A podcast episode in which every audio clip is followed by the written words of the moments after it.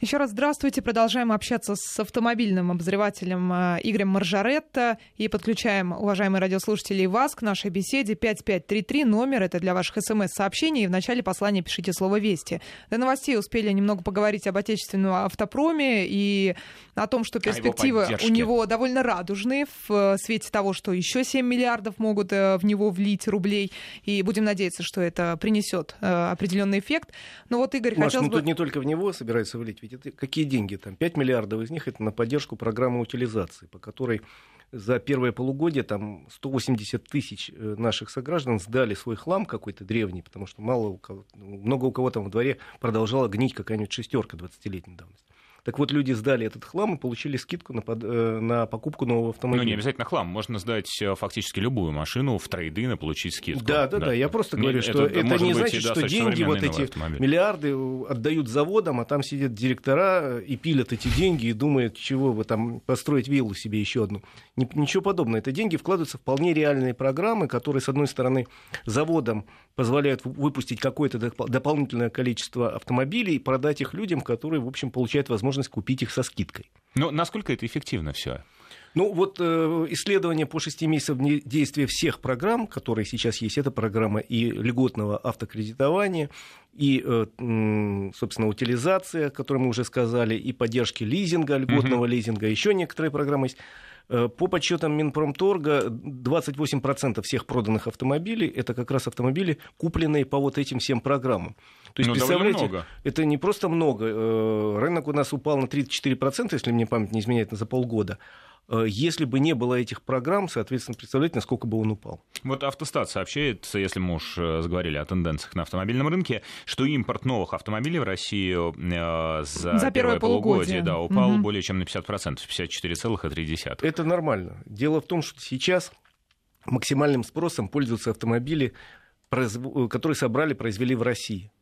Эти автомобили продолжают продаваться, кто-то лучше, кто-то хуже, а падение в первую очередь ударило по импорту. Потому что... многие убрали даже э, свои модели с рынка. Я, кстати говоря, тут с удивлением с большим узнал, что, оказывается, Honda Civic Accord у нас больше не продается, CRV только осталось. Вообще, да, ужасно грустно, но у компании Honda осталась в модельном ряду в России одна модель. CRV и все. Угу. Вот, ужасно грустно. Многие компании убирают из модельного ряда какие-то автомобили, которые импортные были. Соответственно, они сильно зависят от колебания. Привязаны они к курсу доллара или евро, или иены там. Э, соответственно, э, становится покупка такого автомобиля неподъемной для большинства россиян. И компании посмотрели, посмотрели и сказали, вот от этой модели мы можем отказаться. Вот Honda, которой совсем нет производства в России, сказала, можем отказаться от всего, кроме одной причем от самых модели. от популярных от самых моделей отказались. Они стали, Маш, очень дорогими и реально перестали не, конкурировать. дорогими? Ну, на фоне конкурентов. Условно говоря, Цивик, который прекрасный, там, седан или хэтчбэк, на фоне седанов конкурентов стал сразу дороже там, на 300 тысяч, на 400 тысяч, на 500. Ну, кто... Именно поэтому Mazda собиралась Mazda 3 убирать, поскольку производство Mazda 6 у нас обходится дешевле, э, дешевле, дешевле чем привезти да. из Японии Mazda 3. Да-да-да. Да, Поэтому многие компании, те модели, которые продавались относительно небольшим тиражом. Ну, условно говоря, там Рено э, объявила о том, что уводит с рынка сценик, Угу. Хороший очень автомобиль, но, как все минивены, он не пользовался такой большой популярностью. И э, большой седан Latitude, который тоже не пользовался. Они у них увели... сейчас Duster бьет все рекорды, да? Они осв... решили сосредоточиться на автомобилях на платформе B0, которые действительно делают погоду на рынке вообще. Это Логан. Э, это Логан, это Сандера, это Дастер, ну, к ним примыкают еще другие модели, которые здесь небольшими тиражами собирают. Но в основном, э, еще раз говорю, продажи идут за счет э, тех автомобилей, которые произведены в России. Там большая составляющая, у кого-то больше, у кого-то меньше, рублевая в цене. И, соответственно, эти модели могут как-то играть, э, не так реагировать, скажем, на ну, фоне колебаний курса Все это дает невероятные возможности отечественному автопрому, я имею в виду в первую очередь АвтоВАЗ. Безусловно. Казалось бы, тут давайте, поднимайтесь, ребята, и ведь скоро Веста должна выйти, так они и, так далее. И э, Бу Андерсон тут цены назвал, которые могли бы быть, если бы машины начали продавать э, прямо сейчас. Ну, он м- сформулировал это так, видимо, говоря о том, что курс рубля может измениться и так да, далее, цена может подняться. Курс рубля, вот. похоже, немножко движется не в ту сторону, как нам хотелось бы. Но вот если сейчас называется сумма, значит, Веста 475 тысяч, X-Ray 575, как вы думаете, насколько это адекватно рынку? Это вполне адекватно рынку. Во-первых, новая модель, которую ждут. это реально, наверное, одна из э, первых моделей э, российского производства, которая вот не хуже по всем параметрам, чем э, конкуренты. Ну, не хуже. Она красивая. Она сделана одним из ведущих мировых дизайнеров. Вот реально она красивая. Внутри Стив и снаружи. Мартин, Стив Матин, да, он именитый мировой дизайнер с таким, в общем, опытом, который мало у кого есть. Э, она по, своему, по своей начинке очень хороша, ее долго тестировали, долго доводили на российских дорогах и на дорогах Европы.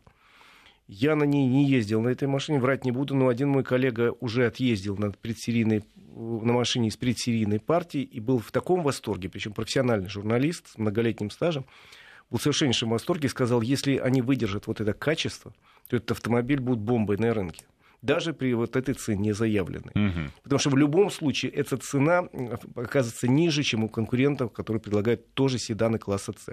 Тем более там на подходе есть универсал, я его видел в Тольятти, мне показали, он еще более красивый. Есть хэтчбэк, который тоже пойдет. То есть АвтоВАЗ хочется сплюнуть три раза. Я надеюсь воспользоваться ситуацией на рынке, когда благодаря э, тому, что девальвирован был курс рубля, они вдруг оказались на коне, они вовремя выходят с моделями, обычно запаздывал э, АвтоВАЗ. Я помню, как, например, запускали «Калину». Ее торжественно запустили до сих пор помню, 18 ноября 2004 года несколько машин сошло с конвейера.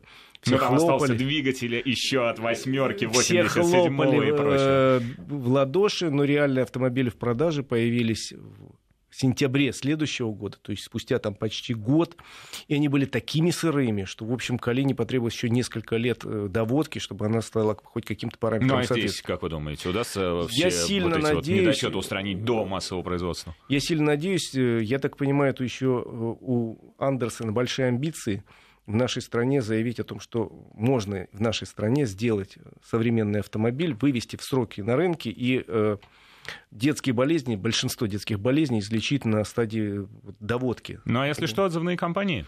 Да, в принципе, АвтоВАЗ уже понял, что отзывная компания это не позор, это нормальная работа с клиентом. Более того, это показывает клиенту, насколько к нему уважительно относится компания. Так что тут ничего страшного нет. Тут, Но... Э, кстати, э, Fiat Chrysler что-то опозорился как-то, да, отзывные компании, они зажимали, скрывали недостатки и заплатили больше 100 миллионов штрафов. Еще не заплатили, но должны, должны будут заплатить э, довольно крупную сумму, что для компании очень серьезно. Она сама находится в достаточно тяжелом экономическом положении. И у Фиата плохие дела на собственном, на итальянском рынке, на европейских рынках не очень хорошей позиции.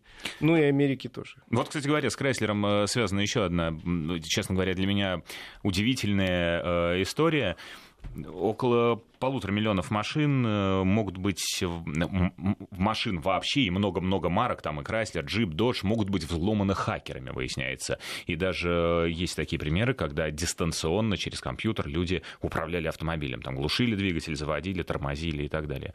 А, здесь интересно было вообще о тенденциях поговорить.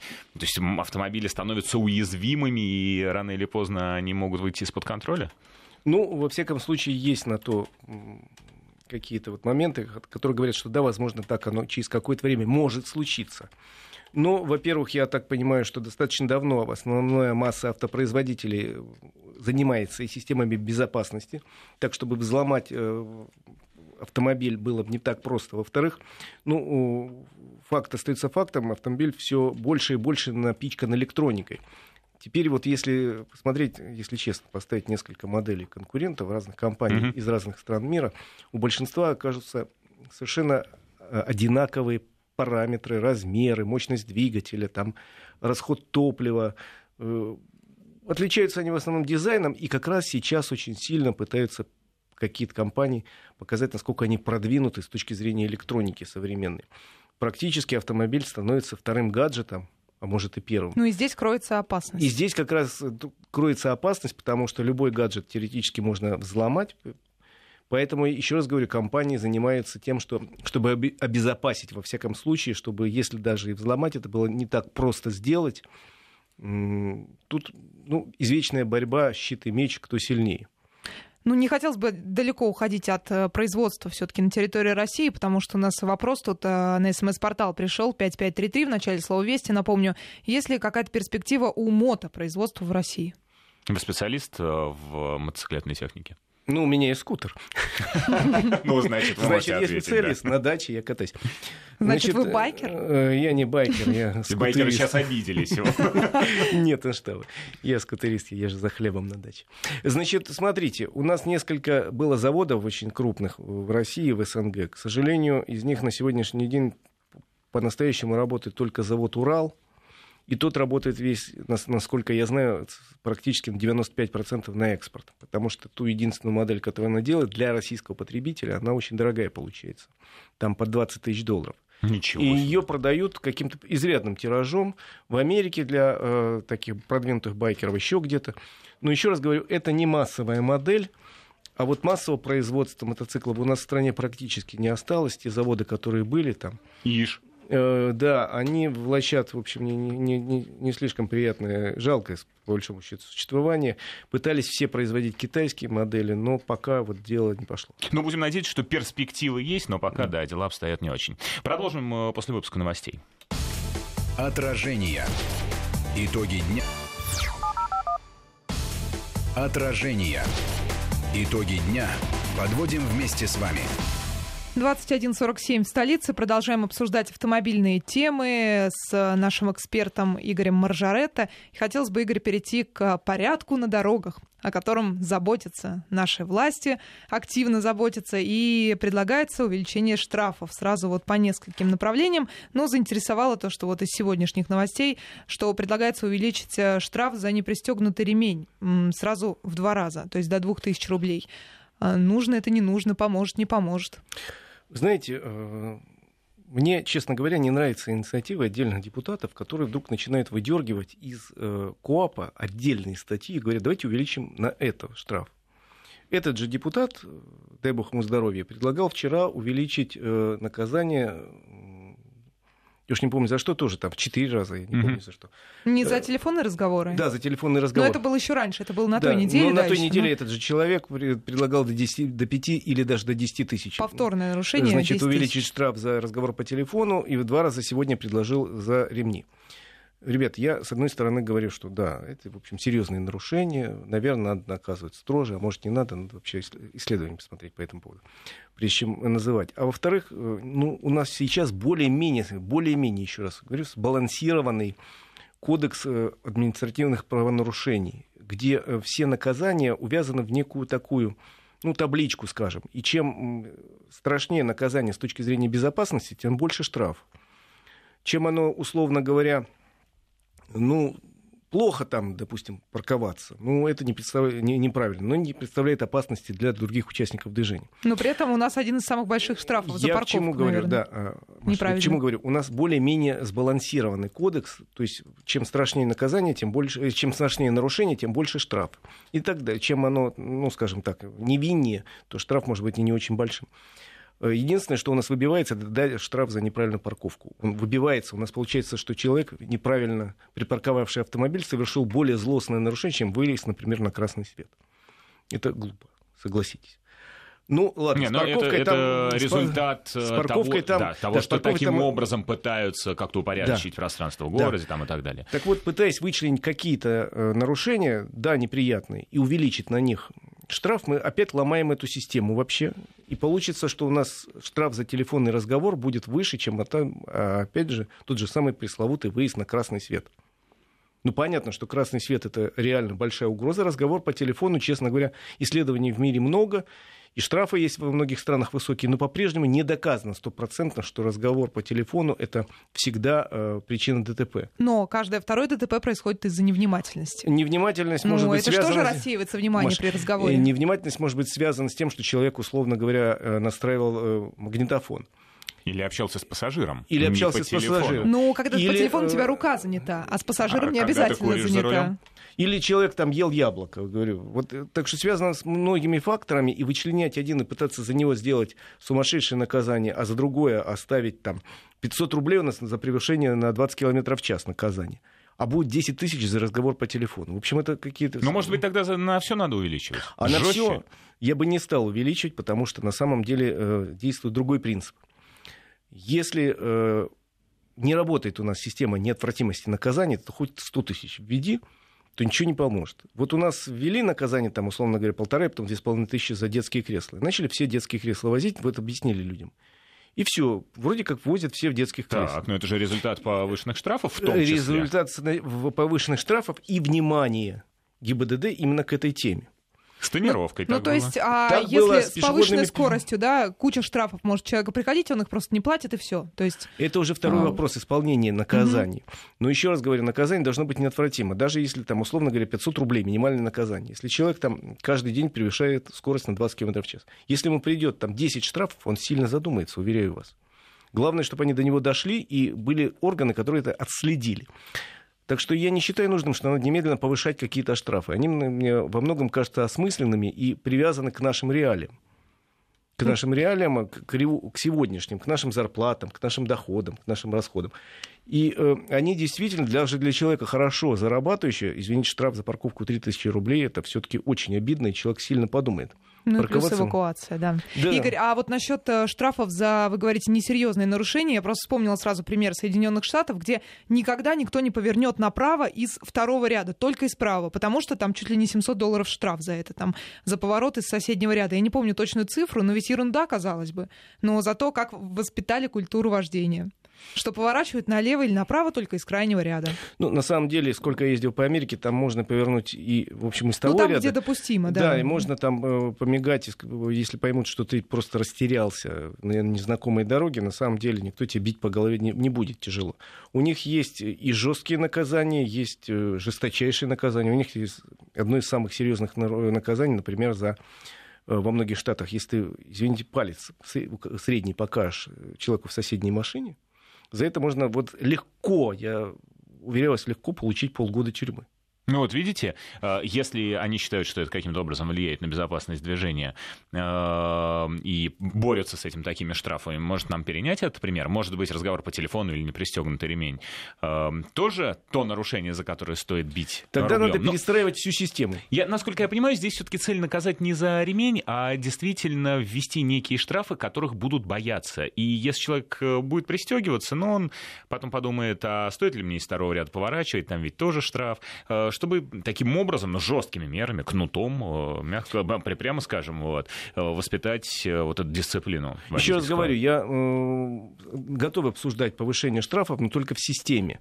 То есть взять всю таблицу нашу штрафную, и, и сказать, на 10. и давайте вот подумаем, можно или нельзя. Давайте спросим психологов, как будут люди воспринимать. Потому что психологи говорят, что часто сильное повышение вдруг перестают воспринимать люди вообще, говорят, а все равно у меня таких денег нет. Все равно мне надо платить.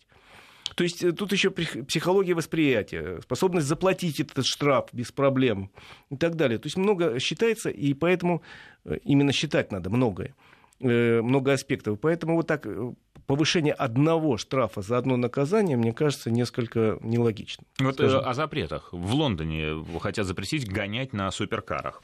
Как сообщается, местные власти отреагировали на жалобы местных жителей на дорогие автомобили.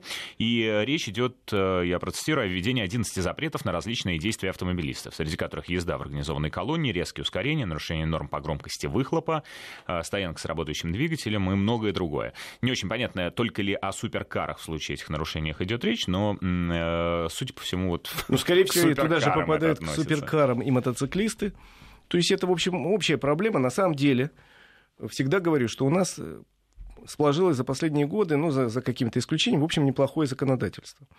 Только просто многие вещи почему-то не применяются. У нас есть для многих районов бич там какие-нибудь мотоциклисты. Я жил сам в таком из районов Москвы, которые облюбовали в свое время какие-то стритрейсеры. Они uh-huh. страшно гудели, гремели по, по, по ночам. Нас... Я как раз хотел спросить, относится ли девятка с э, пробитым глушителем к суперкару? Ну, тут уже коса нашла на камень, потому что местные жители начали вот каждый день вызывать туда ГАИ и полицию, потому что есть закон Москвы по поводу шума ночного. И этих людей начали гонять, начали их штрафовать. Они небольшие запреты на шум. Там, в общем, штрафы есть городские, московские, небольшие. Но когда каждый день приходит ГАИ, разгоняет и выписывает штрафы, мелкие, но выписывают, и в течение там недели или двух, в общем, эти стритрейсеры плюнули, все переехали. Поэтому говорю, что у нас... В другой район шуметь, да? К другим Я жителям. надеюсь, что в, друг... в другом районе такие же э, люди принципиальные. И тоже, которые хотят спать. Ну вот нам предлагают на СМС-портале, что нужно ввести понятие минимального значения штрафа, поскольку исполнение штрафа э, тысяча рублей экономически неэффективно. Ну, это имеется в виду, наверное, судебные приставы, судебное производство и прочее. В конце у нас концов, минималь... бумага, на которой все да, это печатается. у нас минимальный штраф 500 рублей. Причем мне очень нравится, что периодически вот этот минимум... А 100 рублей у нас уже нет? Нет, нет. нет. За у пары нас, нет? У нас нет. было в свое время 50 рублей, потом 100, потом 300, теперь 500. И очень мне нравится, что все время говорят об экономической нецелесообразности. Тут, ребят, тут, в общем, вопрос не экономической нецелесообразности, а выполнения закона. Давайте посмотрим с другой стороны. Потому что, в конце концов, судебная служба, служба судебных приставов никогда не пойдет там, у человека трясти тысячный штраф. Это правда. Это правда, потому что они не связываются. Но, ребята, если вы начнете суммировать, реально вести статистику, если человек раз не заплатил тысячу штраф, два не заплатил, а третий раз уже экономически целесообразно, вот тут имеет смысл к нему прийти и содрать деньги, и он в следующий раз и первый штраф пойдет оплачивать. То есть э, тут идет речь о том, что не надо смотреть выгодно-невыгодно судебному приставу ходить, надо исполнять свои обязанности. Э, вне зависимости от суммы. К разговору пойдет оплачивать или нет. Вот э, говорят новые тенденции у нас в Москве. Люди используют манекены в машинах, чтобы машины не эвакуировали. Потому что голь на выдумке хитра. Что ж только не придумают наши ну, замечательные сограждане. манекен дешевле, чем оплатить эвакуацию, наверное. Вы знаете, во-первых, манекен... И многоразовый, кстати. Хороший манекен стоит хороших денег это не бесплатное удовольствие. Это, знаете, как-то наши люди очень странно пытаются сэкономить, э, заказывая себе дорогие удовольствия. Помните, в одно время пошла э, мода, я, правда, не видел когда, сделать такие номера, которые вот как в шпионском фильме, там, да, пере, поворачиваются, переворачиваются. Переворачиваются. Сколько же это стоит удовольствие? А, по-моему, недорого. Я э, точно э, не знаю, но я видел такие номера на машинах не очень дорогих. А, действительно, там эм, сделано, вмонтирована угу. в районе номера такая коробочка, и номер там может закрываться, поворачиваться, шторки там какие-то. Ну, штраф за это ввели потом. Да, а если гаишники увидят, то, по-моему, права отнимут. Да, да, да. Это все плохо закончится. Поэтому, значит, что касается манекен. Во-первых, хороший манекен стоит очень хороших денег. Во-вторых, э, ребята, может лучше парковаться там, где можно, и это будет значительно дешевле, чем одевать этот манекен, потому что гаишники тоже нормальные люди, они поймут, что это чучело, а не человек. Постоят, постоят, видят, не движется, ну и утащат. Вы, кстати, Игорь, по-моему, как раз рассказывали, как э, в какой стране, не помню, где минимальное количество людей в машине должно быть, сажают манекенов. А, это в Америке была такая штука, когда они ввели специальную полосу, где можно было ездить только автомобили, а в автомобиле, э, если у тебя есть не меньше двух пассажиров. Такая выделенная полоса была. И люди и сажали манекены. Американцы тоже Это хитрые. наши были наверняка. Да, это были бывшие Удивляет, да, что это американцы сделали. За ответы, спасибо. Отражение. Итоги дня подводим вместе с вами. Вести ФМ. Нижний Новгород 98 и 6. Владивосток 89 и 8. Екатеринбург 96 и 3. Москва 97 и 6. Вести ФМ. Первые о главном. Радиоканал Вести ФМ зарегистрирован Федеральной службой по надзору в сфере связи, информационных технологий и массовых коммуникаций. Свидетельство о регистрации СМИ Л номер ФС 77 48 104 от 30 декабря 2011 года.